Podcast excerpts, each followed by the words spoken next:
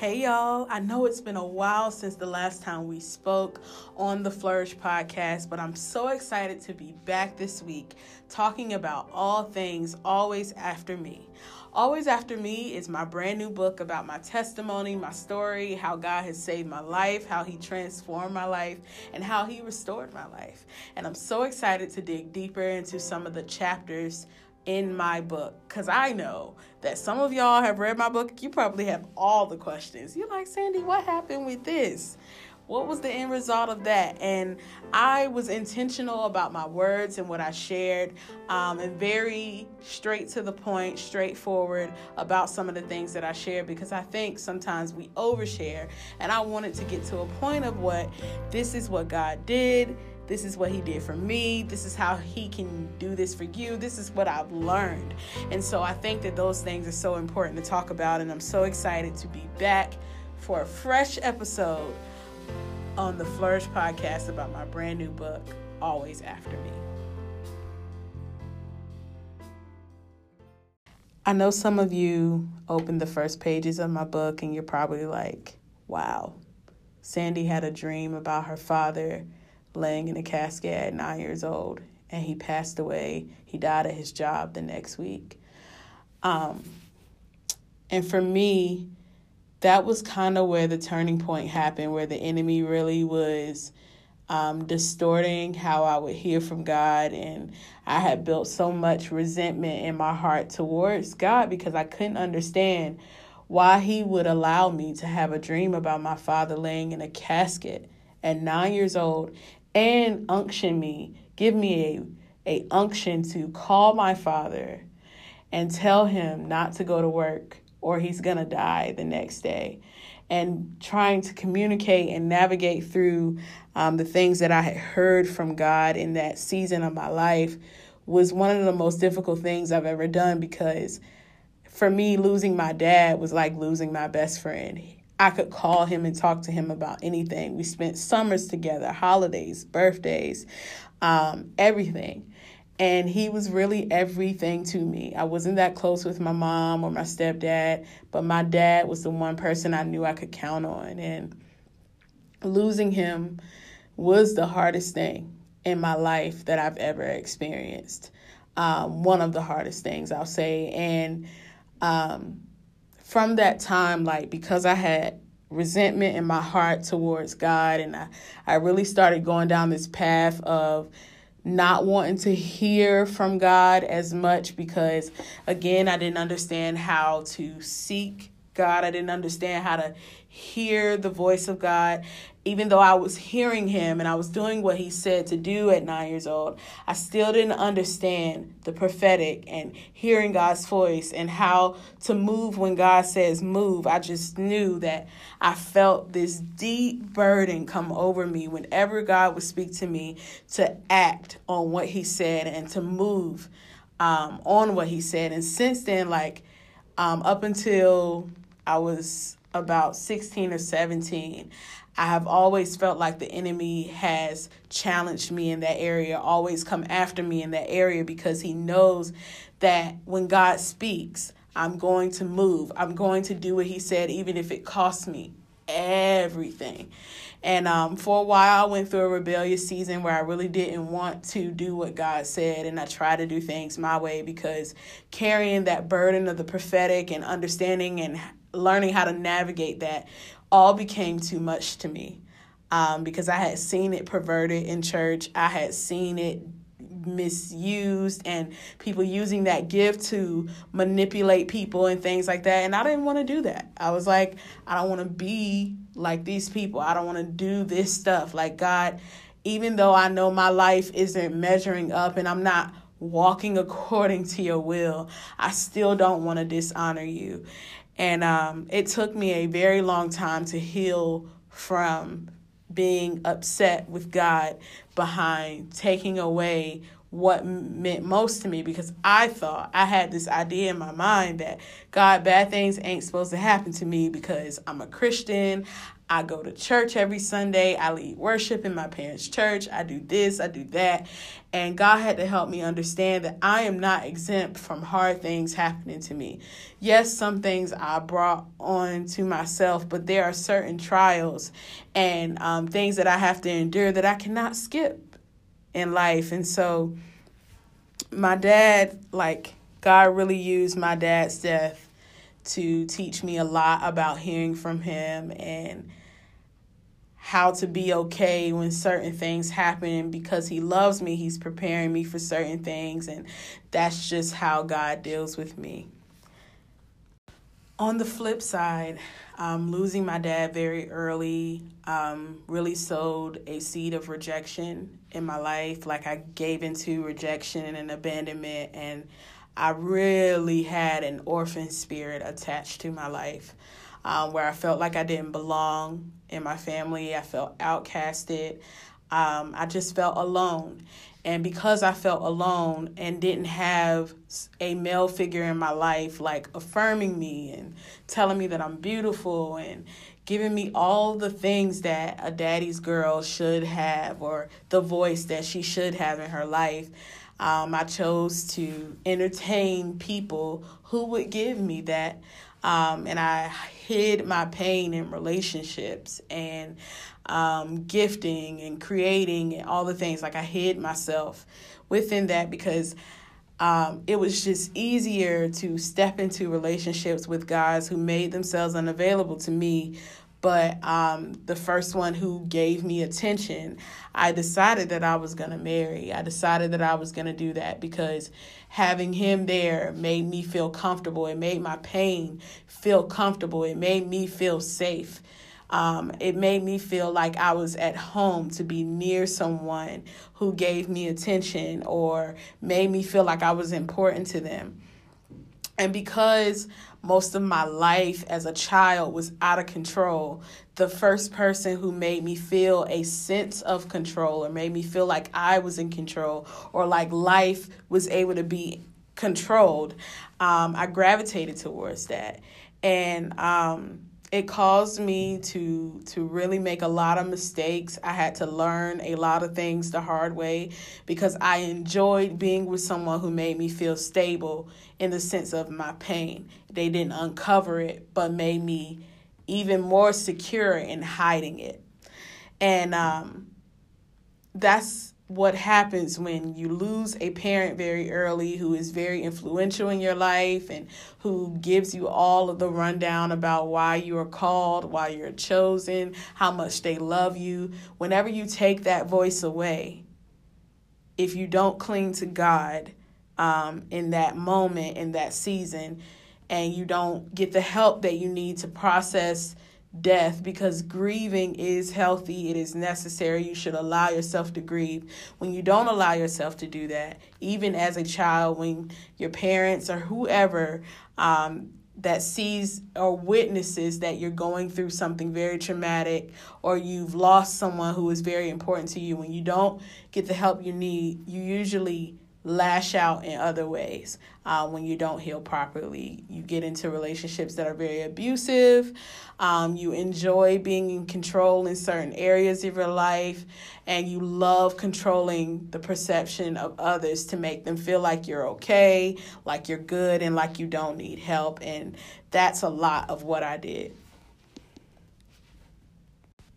So, after my life started spiraling out of control, um, I decided that I was going to get married to my first husband, and um, everyone around us encouraged us to get married. And there was one or two people who decided that, um, who really thought it was in best interest that we didn't, but I didn't want to hear that um, because in my mind, I enjoyed the sense of security that um, that controlled relationship gave me, and um, a lot of it was built on lies. A lot of it was built on selfishness and what I wanted to do and what I thought was best for my life. And I really didn't want to hear anybody telling me any different. Um, because that's what happens when you've spent pretty much 10 or 11 years hiding or running away from pain, not really getting delivered, not really seeking God, but just throwing everything that you experience under the disguise of religion and attending church every Sunday and getting into all these habits of thinking that you're good as long as you go to church, you're good as long as the pastor has prayed for you, but never actually really digging deep and getting the help that I really needed. And like, throughout high school, I saw psychiatrists. Um, my grandmother would take me to see psychiatrists and things, and some of those conversations really helped. But I never really got the help that I needed because even after those sessions, I would go right back into my old ways of thinking, right back into my old ways of living. And I never went consistently. I never showed up consistently, never talked through my issues consistently. And, um, when I turned 18, I got married um, to a man that I really thought was the one. I kept telling everybody he was the one, but the whole time, deep down, if I'm honest, he wasn't. Um, and I knew that, but I was more determined to keep up my image in front of people and not disappoint anyone or not let myself down or not experience another breakup or losing someone that I hold dear or that I idolize. I was so headstrong and not showing up as a mistake again or going through the ins and outs of letting people know how my life isn't so perfect um, and controlling their perception. I was so headstrong in that that I still chose to get married to him, and it really ultimately did ruin my life. Um, we fought every day, we argued every day for the most part, and um, I tried to do things my way a little while longer, and um, as I tried to do those things my way a little while longer, um, I continued volunteering at Rocketown and met some people that I became really good friends with. And I got really, really sick one night while volunteering. And I'm not a person who gets sick. I have a very strong immune system. I take very good care of my body as much as I can. And um, I started losing blood vaginally and coughing up blood as well. And um, called my ex husband to come pick me up. And we go home, and I'm up through all out the night, throwing up and things. And the next day it got worse. And so um, he drove me to the hospital. And we get to the hospital, and I remember being feeling like I was trapped in my body and losing touch of reality. And this experience is something that most people um, look at me like I'm crazy when I share this experience. But um, the reason I don't share it often is because um, it's one of those things that I hold very dear to my heart. But I feel like it's the time and the season to share. And we arrive at the hospital, and I remember the nurses and things coming out and just bending my hand, my fingers back, and um, asking to see if I had a pulse and things like that. And somewhere in between there, I was rolled to the registration desk. They asked for my ID and my name, and I transitioned back enough to be able to speak and say that this is my name and things like that and handed them my ID. And between the registration desk and being put on the bed, I transitioned and died for what was about 20 to 30 minutes earth time. Um, I didn't have some wild, crazy outer body experience in heaven, um, but I knew that wherever I was, God was most definitely there. And everything that I did see is very different from um, earth here. Everything in heaven, if I was to say that I was in heaven, um, is magnified. It's not um, like here it's very very magnified and i remember transitioning back and a literal angel of the lord was in full manifestation as a nurse in my room and um, and a doctor in my room and i go back the next week for a follow-up appointment and i ask for my medical records and no medical records are on file for me. The doctor that I asked for does not work there. And so that was the moment that I knew that a literal angel of the Lord saved my life. And this is why I'm so passionate about the things of God. I'm passionate about protecting my life. I'm so passionate about um, seeing other people walk in their calling because I understand what it's like to go through all hell and have your life ripped from the ground up. Your life literally ripped from the ground up and God rebuilding it. And so that was one of those moments that I continue to hold on today. And I remember looking back on those moments like, God, thank you for saving my life. Thank you for bringing me back to life, which is where the song Dry Bones was written that night I was released from the hospital. And I love that song because it is a true testament to what Ezekiel did when he walked out in there. And he said, God, this is a valley of dry bones. I know you can make them come alive again, Lord. And so the song goes, Awake, oh my soul, oh, awake, these dry bones, awake, oh my soul, oh, awake, these dry bones. I need you, I need you, I need you to lift my head. Cause I can't take my eyes off where I've been. The weakness in my soul needs you to make it all. Cause I can't overcome without you, Lord yeah, awake on my soul, awake these bones. If anyone knows anything about narcissists, you know that they love to control people who, especially men controlling women who are weak um, or who seem weak or who love the idea of someone being there. Like they prey on women who are very um, wide open in the sense of not having a solid father figure and all the things like they know that. And so I was most determined, like I said, to do things my way. And I thought that by us moving to Nashville, Tennessee, after he pre- presented me with the idea that it would be a great fresh start for us. We would be able to start over.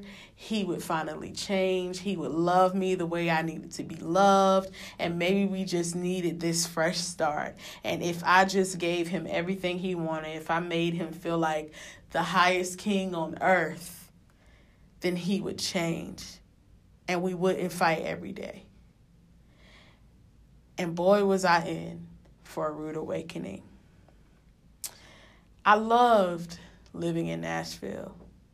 It was Music City. I was very passionate and on fire for God in the sense of music. And I loved everything there was about leading worship. And I'm so thankful for the friendships that I did have it that in that season of my life that I was able to make while attending um, that school. And just so thankful for what God did in that season of my life. But it got worse his personality changed even more. Um, when I started volunteering at this place called Rocketown in Nashville, it's an indoor outdoor skate park outreach center for kids. Um, and I didn't tell him where I was going one particular night, and I didn't tell him when I was coming home. And when I got home, he lashed out on me and dragged me from one room to the other and almost took my life. I, in return, called, I managed to break away from him and call the police, and he was escorted out of our apartment. And I'll never forget how I laid in my bed and I cried myself to sleep because I didn't know what I was going to do. I enjoyed living where we were living. I enjoyed being where we were. And I enjoyed the people that we had met. I enjoyed my friends. I enjoyed being in a new atmosphere.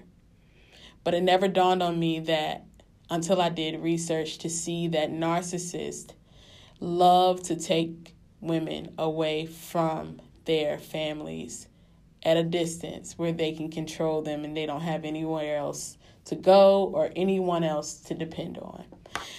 And so, because I didn't want to be alone, I started dating guys and inviting different guys into my house because I enjoyed it.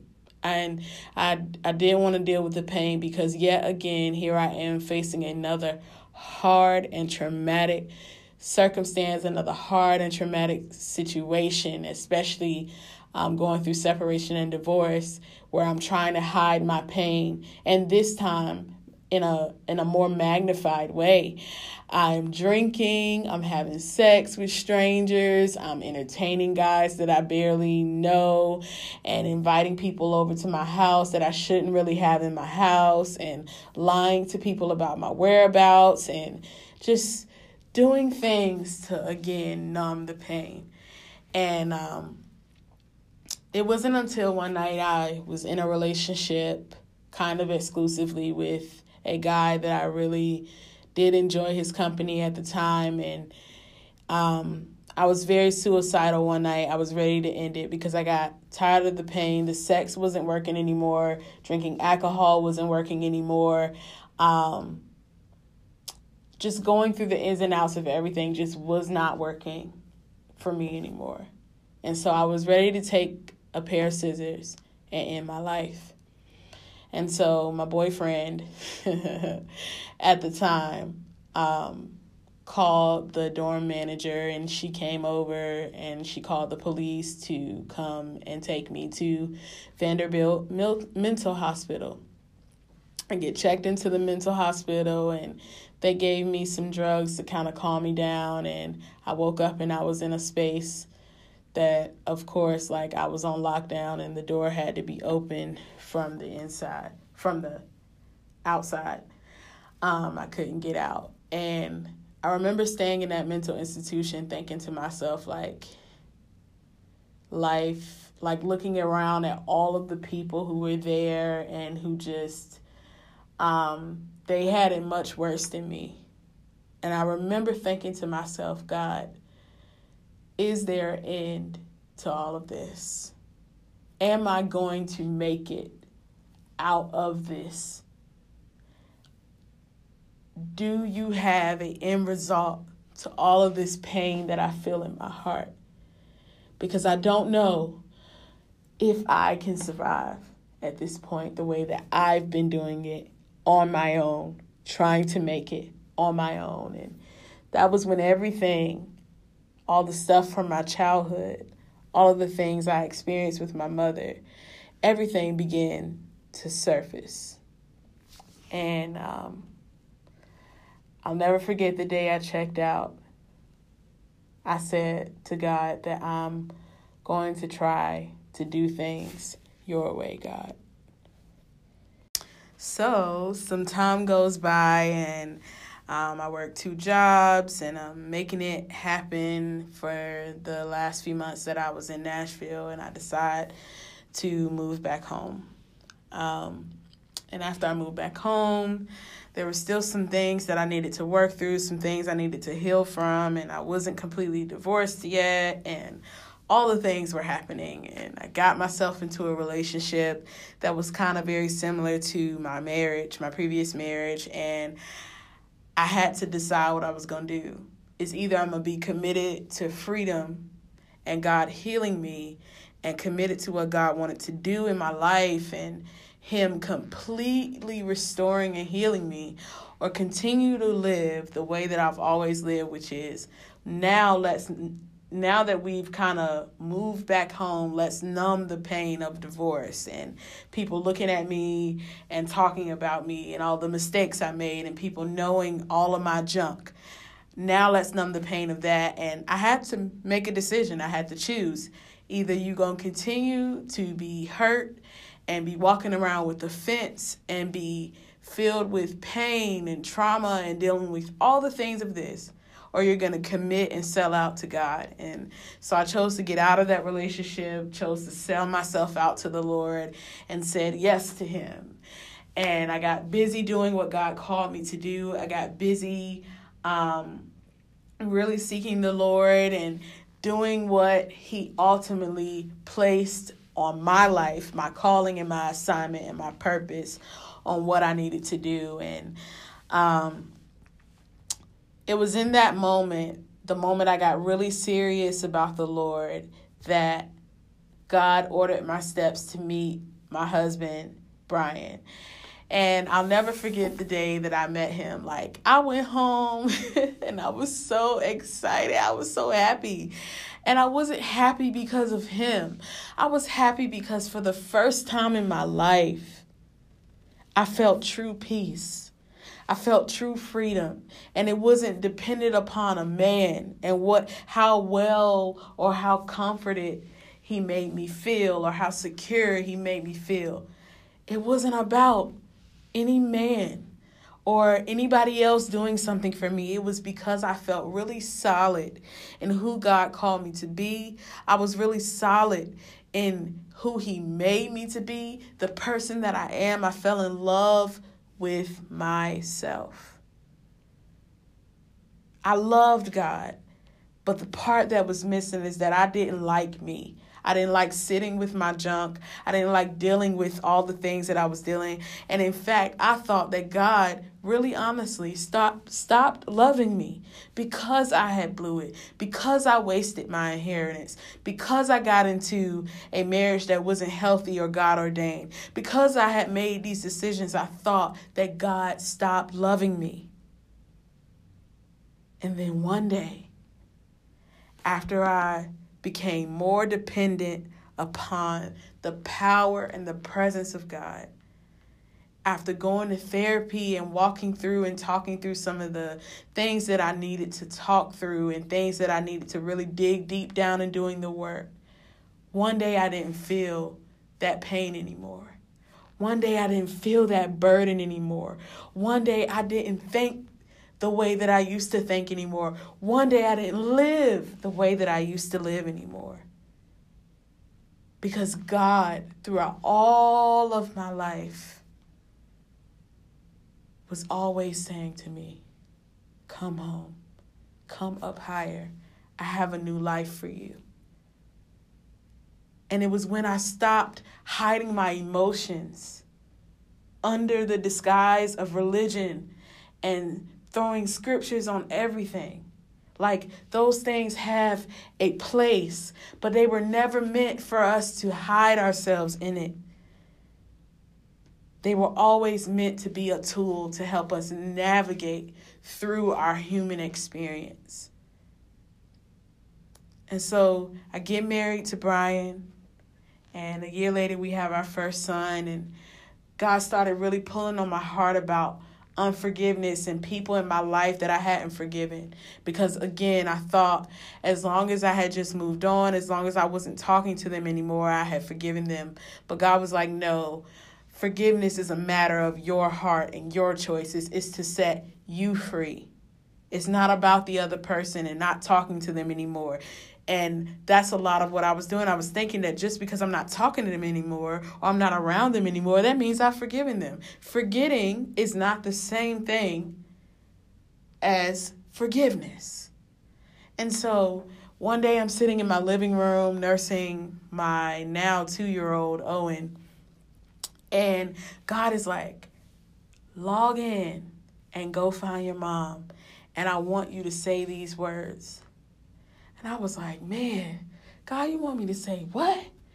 And God had to help me understand. He was like, humble yourself Because I didn't always sometimes we think that when we're in relationships with people, whether it's a parental relationship, whether it's a friendship, whether it's whatever, like any type of friendship, we think that in order for us to forgive people, in order for us to move on, the thing that needs to happen is that they're always supposed to come to us.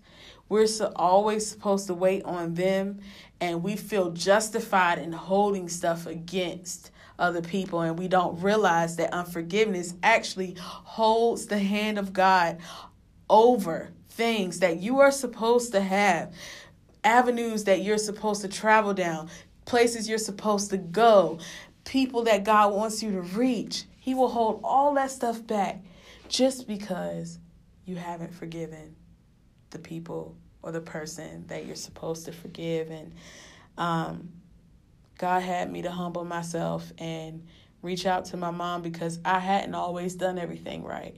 I hadn't always said everything right. She wasn't the only person that was wrong. I was wrong too for some of the things that I said and that I did, and for dishonoring her.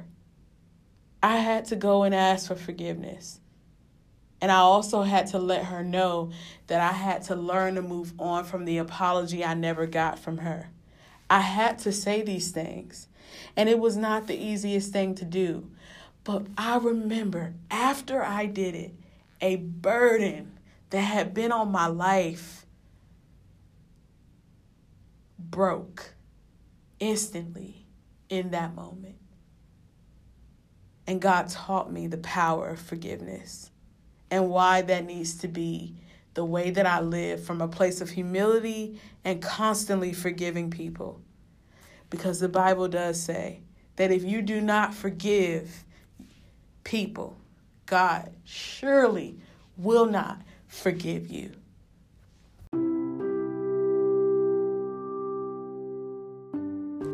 That was the moment that I got all the way to the end of myself.